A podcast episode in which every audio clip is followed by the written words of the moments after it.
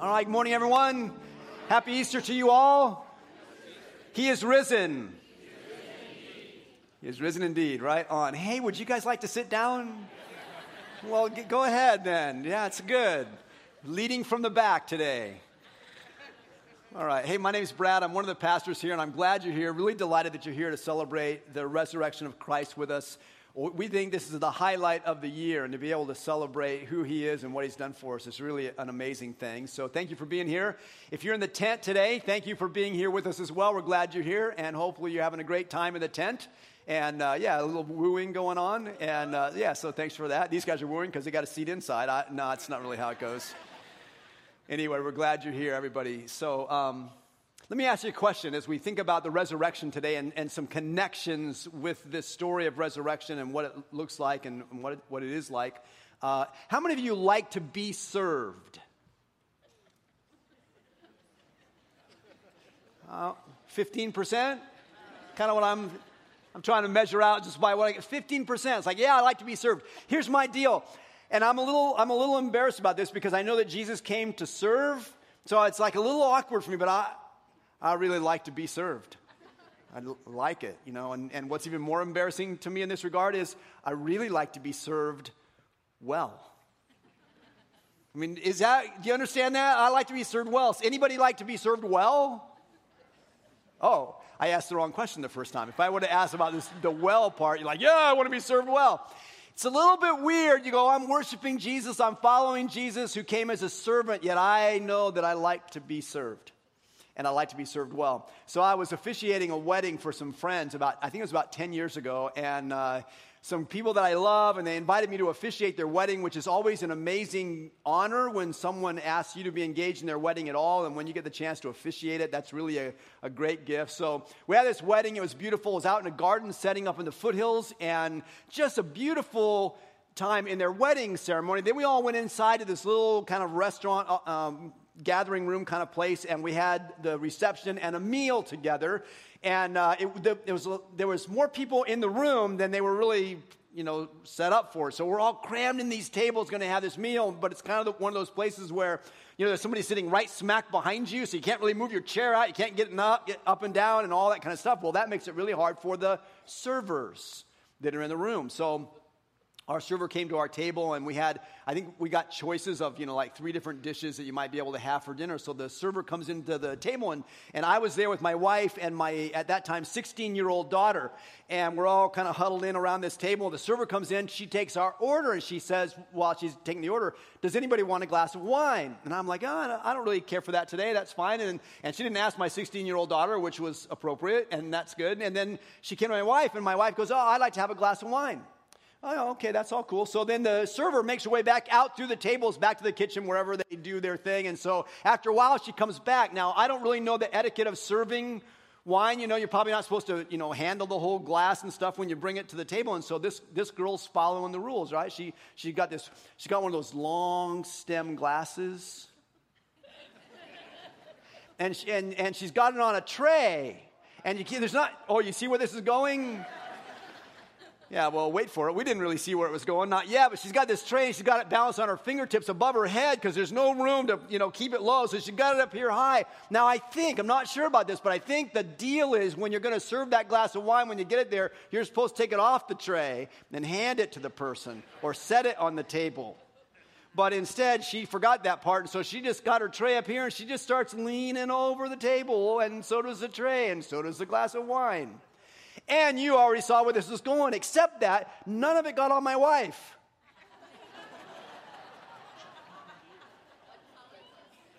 Splashed on my 16 year old daughter and all down my suit. Like my, you know, my, you probably don't know my suit because you've never seen it. I wear, I wear my suit to weddings and funerals and Chamber of Commerce events. That's where I wear that. So you, you probably mostly never seen it. But anyway, so all down my suit. And I'm like, I, I'm not even sure I can drive home. If I make a mistake and somebody pulls me over, they're going to take one smell of me. They're going to put me away. Like, this is not helpful. And then she spent the rest of the dinner giggling. Hey, she thought this is the funniest thing ever, you know? Oh, my daughter, my husband, all covered with wine. It's like she's just giggling. Everybody else in the room thought she'd already been drinking like a lot of wine.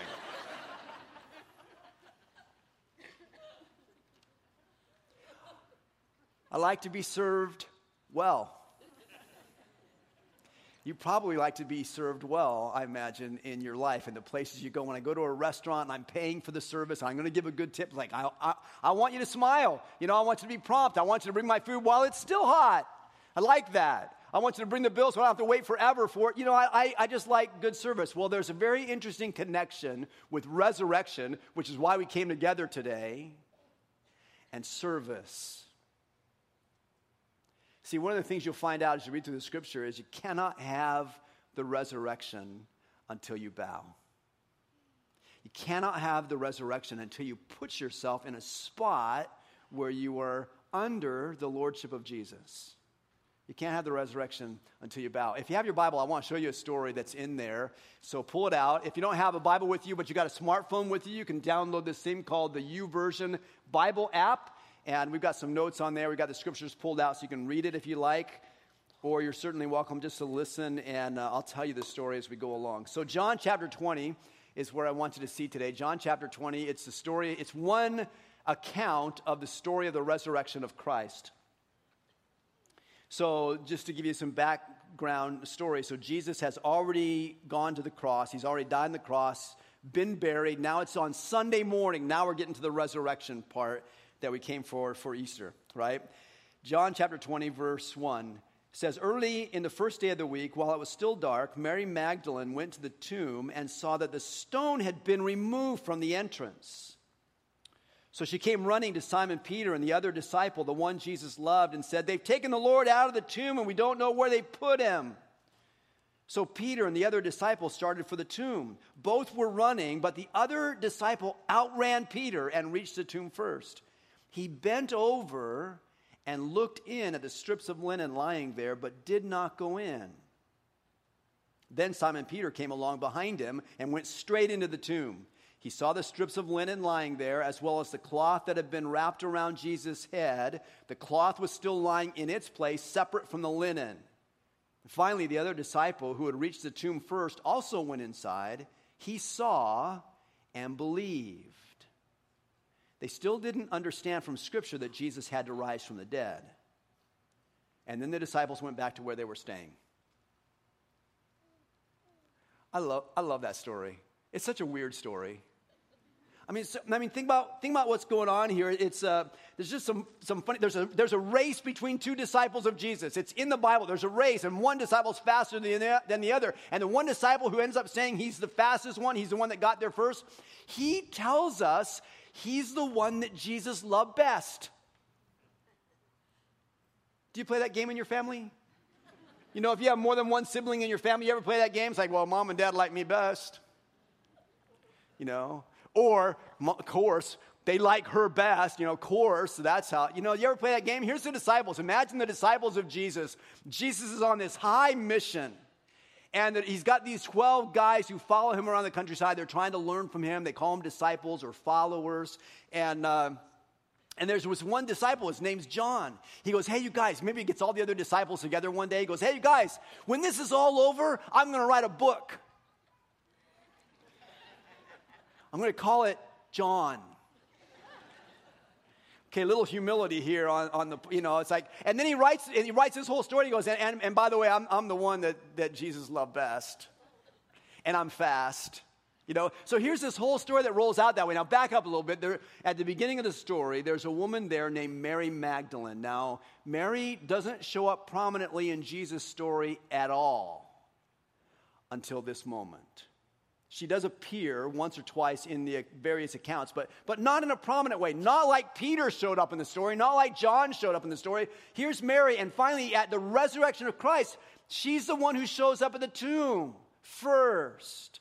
And she's got this prominent role. And she comes to the tomb, and as she's walking up, she realizes that the stone that they had rolled in front of the door to the tomb has been moved. And she never stopped to look inside. Or I would say, she never stooped to look inside. She just saw the stone was rolled away, and so she turned around and she ran back to where the disciples were. And she tells them, They've taken the Lord and we don't know where they put him. Well, she doesn't know that. She knows she doesn't know where they put him, but they, they didn't put him anywhere. She doesn't know what the story's about. She just thinks they took him. They took his body. So she tells the disciples that. So John and, and Peter, they're like, well, we ought to go check it out. So they start running to the tomb. Only John's younger and faster. And so he gets there first. But he's also young and he's frightened. So he, he's like, I'm not, I'm not going in the tomb. I mean, how, how many of you just go bursting into a tomb? She's like, you, you kind of expect the young guys to do it, but that's not John. He gets there and he bends over and he looks in, but he doesn't go in. And then after a little while, his, his, his companion Peter, you know, he's heavier and a little chubbier, and not quite in shape, so he comes huffing and puffing up, but he's full of bravado and he goes, I'm going in. And he stoops and he goes right into the tomb. And he looks around at the linen that's there, the cloth that was wrapped around Jesus' head, kind of scratches his head and doesn't know what's going on. And then finally, John gets over his cowardice and he comes into the tomb. And he's looking around at what's going on. He scratches his head and can't figure it out either. And it says they still didn't understand from the scriptures that Jesus had to rise from the dead. And so they went home. Actually, they were, they were staying somewhere, but they went, they went back to where they were staying. It's like, oh, I don't know. Do you know what happened? I don't know. I, well, let's go. And they left.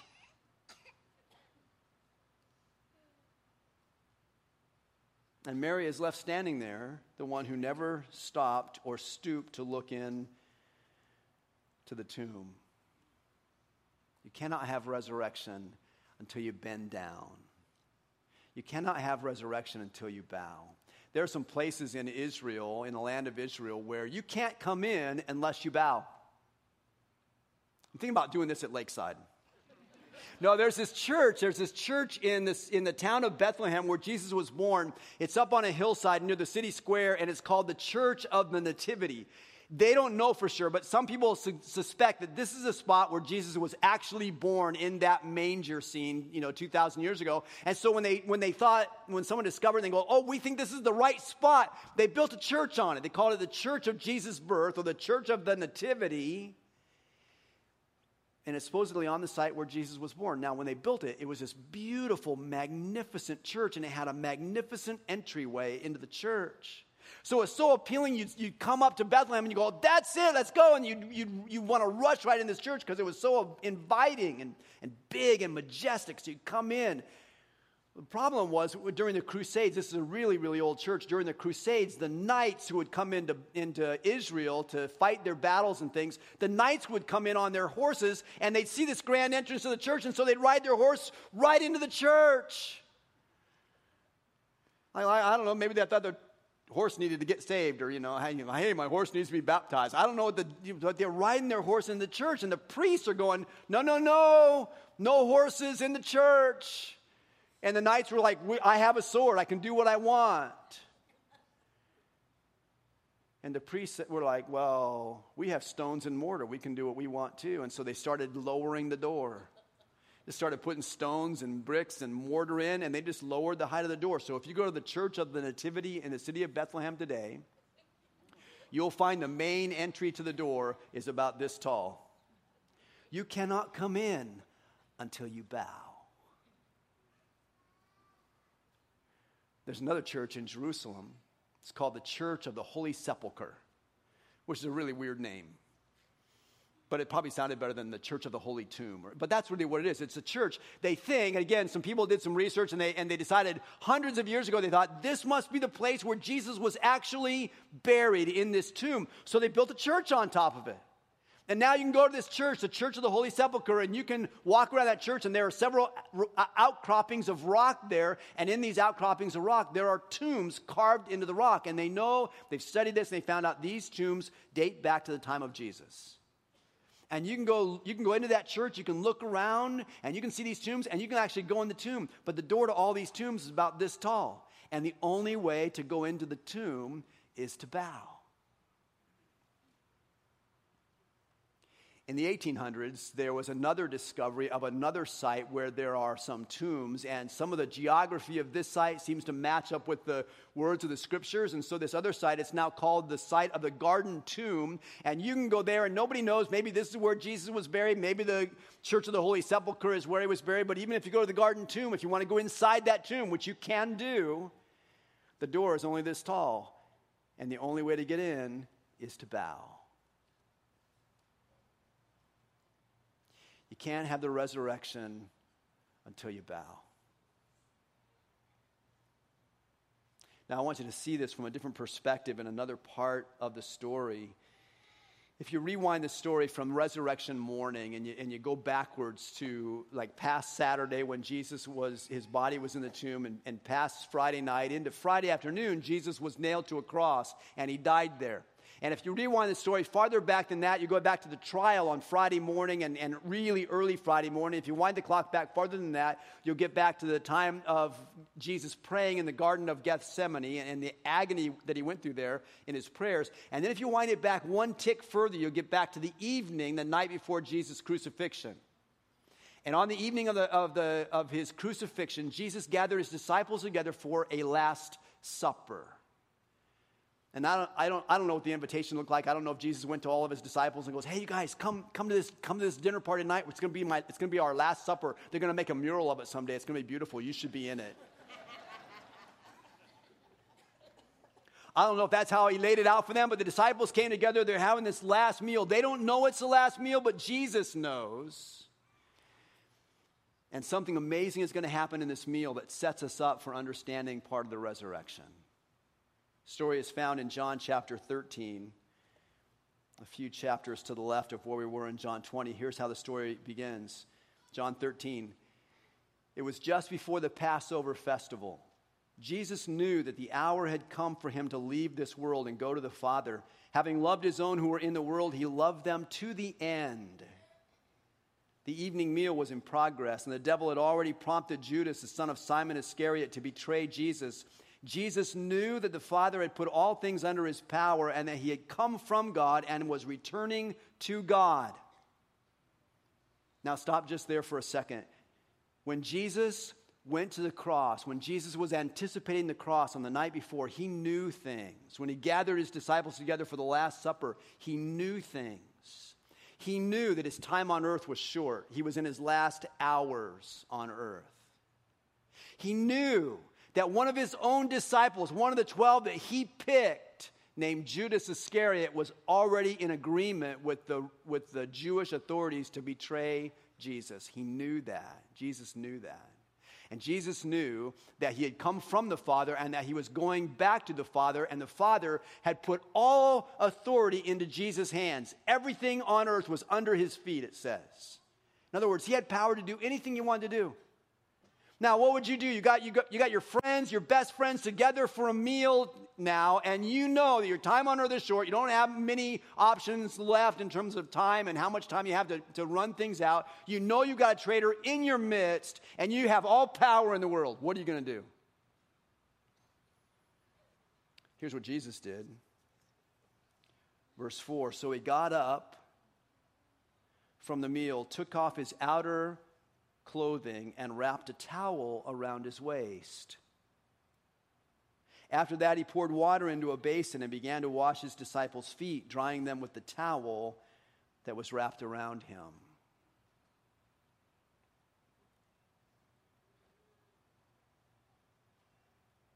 Because of everything that he knew, he got up, wrapped himself in a towel, and began to serve his servants by washing their feet. John says, when he loved his disciples, he loved them to the end, which means maybe that he loved them to the last breath of his life, which he did, but it also means that he loved them to the full extent of his love. And here's how it rolled out he washed their feet. You ever been to a foot washing? You ever, yeah, have you ever had your feet washed? So, sometimes Christians do this in ceremonies, like Jesus washed feet, so like we ought to wash one another's. I hate that. I have like I have touchy feet. I shouldn't even. I just creeps me out to even talk about having somebody touch my feet. It's like that's just awful. My my wife she she likes foot massages. You know, and you're supposed to you're supposed to love one another like like you love yourself. And I'm like, man, I love myself, so I don't let people touch my feet. So I don't want to touch her feet because it creeps me out. And I don't want to creep her out. It's like it's a weird thing in our marriage because she loves it and I don't love it. they had this deal in the ancient culture of Israel. They walked most of the places where they went. They wore sandals, not shoes like we do, or they went barefoot, and they would walk on these roads. Now, the roads were dusty, not because they were dirt roads, just because dust gathered on them. They didn't have street sweepers like we have. And so the roads would get dusty. And whether they were marble roads, which they had, or whether they were cobblestone roads, which they had, or whether they were dirt roads, they would get dusty. And so when you walked around through town, your feet would get dirty. And so it was customary in your house to have a pitcher of water right by the front door and a basin, like a bucket. And you could, when you came into, when you came into your house and when you came into someone else's house, you'd take the pitcher, you'd pour the water into the bucket or the basin, and then you just wash your feet, clean up a little bit, and then, and then get started with things. It's a little different than our culture. You know, we say, hey, come on over, wash your hands, let's eat. They'd go, hey, come on over, wash your feet, let's eat. Now, if you were really rich as a family and you were able to have servants, you could have a servant stand at the door and wash people's feet when they came in. So they wouldn't have to do it themselves. But it was such a menial, ugly job. I mean, just kind of a disgusting job. Who wants that job? There was a rule if you were a Jewish family and you had Jewish servants or Jewish slaves, you could not require your Jewish servants to wash the feet of other people. There were only two classes of people who were permitted to wash feet for others in that culture. One was Gentile slaves, non Jews, and the other was women. Now, uh, I'm not saying that's we would not do that in our culture, and, and you know the scripture brings brings us along through that. But that was the culture that they were in. In fact, there's a story right before chapter 13 where we are. There's a story in chapter 12 where a woman came and she washed Jesus' feet. Nobody objected to that except they obje- nobody objected to the woman washing his feet. What they objected to was she spent too much money on perfume that she was using to wash his feet. So, usually, when you come into a house, if it was a wealthy person's house, they would have a servant there, a Gentile servant, to wash your feet, and then you can get on with the process of having the meal.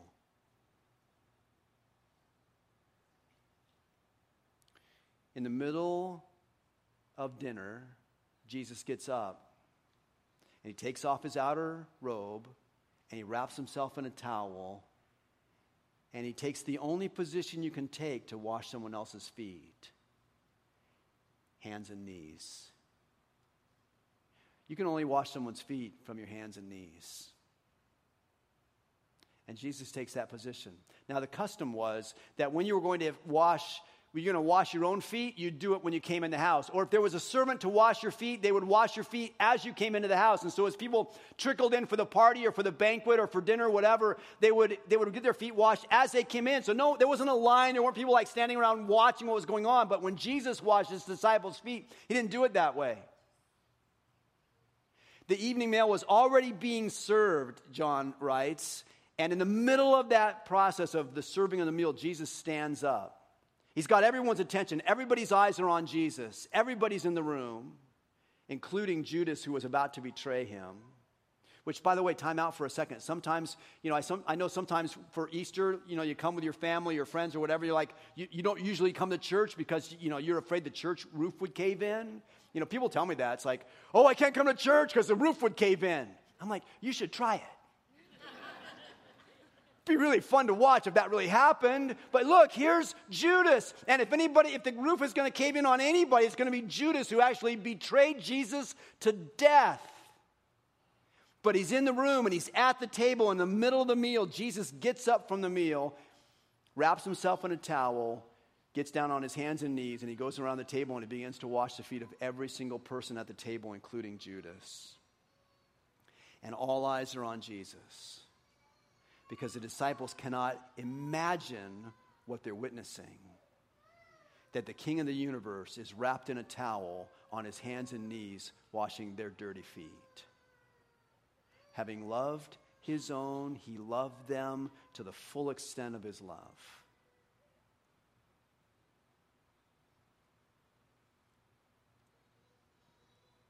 You cannot have the resurrection until you bow. Now, Jesus was the master, and he had servants. He had followers. He could have said to somebody else, Hey, I, I want you to do the, do the foot washing today.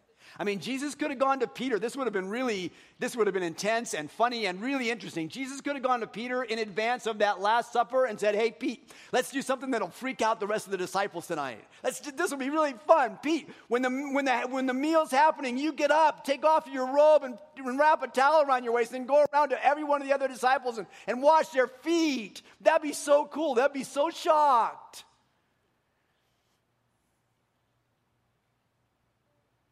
But that's not what happened. No, Jesus is the one who got down on his hands and knees and washed the feet of his disciples. Jesus is the one. Because you cannot have the resurrection until you bow. Even if your name is Jesus.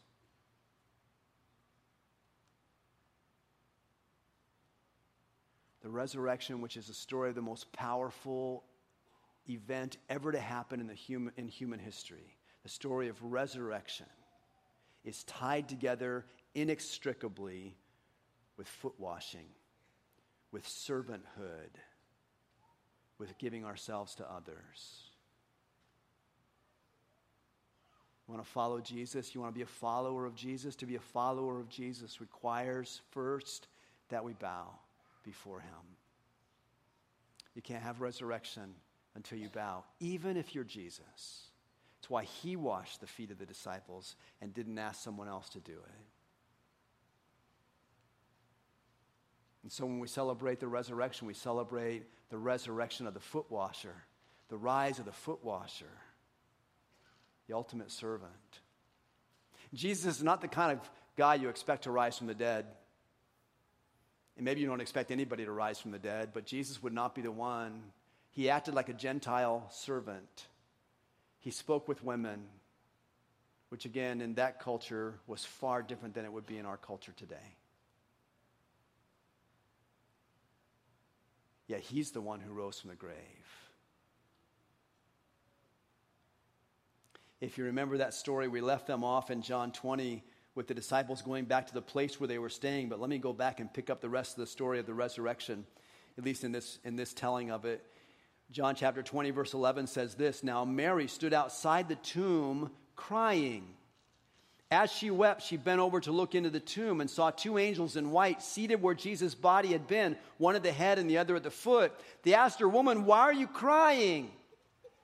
They've taken my Lord away, she said, and I don't know where they put him. At this, she turned around and saw Jesus standing there, but she did not realize that it was Jesus. He asked her, Woman, why are you crying? Who is it you're looking for?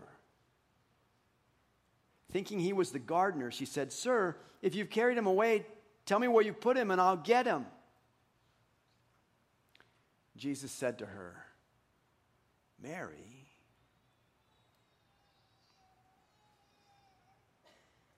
It's Sunday morning. And Peter and John have already come to the tomb and gone back to where they were staying. They don't know what's going on. They don't know how to figure this out. They're scratching their head about the whole event. Now Mary's left standing outside the tomb all by herself, crying. And finally, she decides to bend over and look inside the tomb. When she looks inside the tomb, things change for her because as she looks inside the tomb, she sees that there are two angels inside. I don't know if you've ever seen an angel, much less two at one time. But they're terrifying beings. And she looks inside. There's these two angels in there, and they're compassionate to her. They go, Woman, why are you crying? She's like, Because they moved the Lord, and I don't know where they put his body. And then she has total disregard for angels, and she just turns her back on them. That's ridiculous. Nobody turns their back on an angel. She turns her back on the angels and she runs smack into the gardener. Well, she thought he was a gardener. See, people have been mistaking the identity of Jesus for 2,000 years. And in our generation, Millions of people mistake the identity of Jesus. And probably in her case, it was forgivable because he's in the garden and maybe he had a rake and he was pushing bark around trying to make it look beautiful until she found out who he was. We don't really know what he was doing, but she turns around, she runs into him, she goes, Hey, if you're the gardener, you just, just tell me where you put them, I'll, I'll get them. I'll get him out of your way, I'll get him out of your hair, I'll, I'll fix it. And she doesn't recognize him until he addresses her by her name. And then she knows. And she bows at his feet. You can't have the resurrection until you bow. The historical record says that Jesus died on a cross. That's pretty clear from history. The biblical record says Jesus died on the cross to remove the barrier between us and God. We call it sin. Jesus died to remove that. That's the biblical record. The historical record suggests that Jesus Christ rose from the grave. There's no, there's no body in a grave in Jerusalem who's got Jesus' name on it. There were 500 witnesses that saw Jesus after he'd risen from the grave. The historical record suggests very strongly that Jesus rose from the grave, but the biblical record says he rose from the grave to give us life. But that, only, that life only comes to us when we bow by faith before Jesus. See, that's the story of Easter. That's what it's about. That's, that's what the resurrection story is about. It's like it's an invitation from God to us to join Christ in bowing before our Father, saying, I will trust you. I will trust you for this resurrection, resurrection life that you offer. That step of faith starts with a bow of humility of acknowledgement of need, of saying, I know I need a Savior. The Bible says that Jesus Christ is the only Savior that God has sent. And we all get the choice to bow before Him or not. Let's pray together. Father in heaven, thank you for every good thing you have done everything you have done, Father, is good. We don't always get to see those uh, things that you're doing among us or around us, but we know this that when you sent Jesus, your Son, into this world, you sent him for good. And he came as one who served, not someone who came to be served, but to serve and to give his life as a ransom for others. Lord, thank you for that. I pray for us today, Lord. There are, there are many of us in the room who have been following Jesus for a long time. We bowed a long time ago and have lived a life bowing before Him by faith, saying, Jesus, I need you.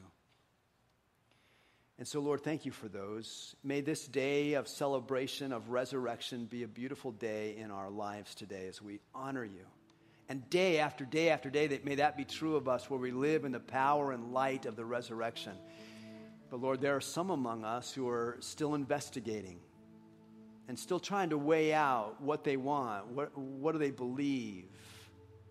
How do they want to proceed? And so I just pray for them that you would open their heart to you today, that you would open their eyes to you today, so that they would be able to realize and acknowledge that they need a Savior.